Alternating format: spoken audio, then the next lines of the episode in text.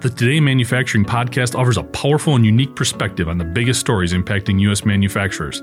Anna Wells, David Mantey, and Jeff Reinke apply their experience as editors of industry leading brands Manufacturing.net and Industrial Equipment News in providing in depth analysis of the latest headlines. Their insight, along with a mix of humor and human interest, makes Today in Manufacturing a go to source.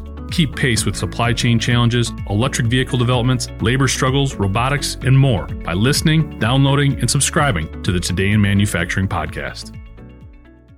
Nearly 80% of professionals have a positive outlook on cannabis, or nearly 80% of professionals want weed. I'm David Mantey. This is IEN Radio.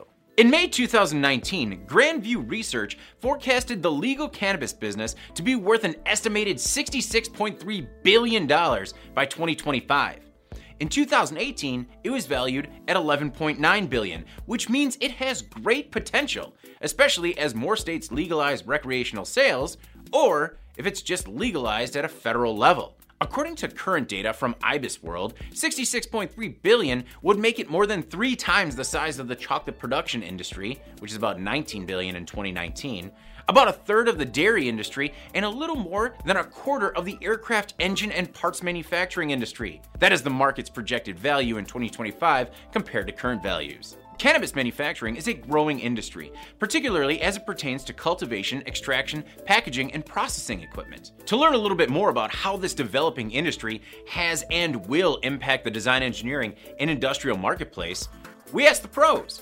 We surveyed 325 people who work in manufacturing, distribution, and design engineering, and most have a very positive outlook on the budding industry. Typically, these professionals work for companies that serve a range of markets, including consumer, food and beverage, and automotive, as well as some who worked in aerospace, pharmaceutical, medical, and military, among others. Of the professionals surveyed, more than 25% have already designed, manufactured, or sold products for use in the cannabis manufacturing industry. More than 45% reported that customers have expressed interest in products designed and manufactured for the cannabis industry.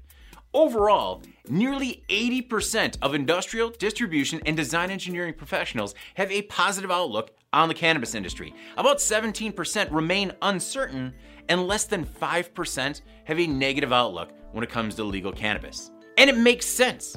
66.3 billion is a big number. I'm David Mantey. This is IEN Radio.